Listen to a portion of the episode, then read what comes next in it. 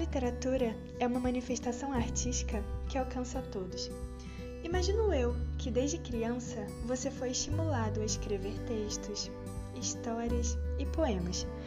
Nesse podcast você poderá ouvir sobre autores e conhecer algumas das suas obras. Esse vai ser nosso momento, nosso bate-papo, nossa conversa, ou melhor, nosso chá literário.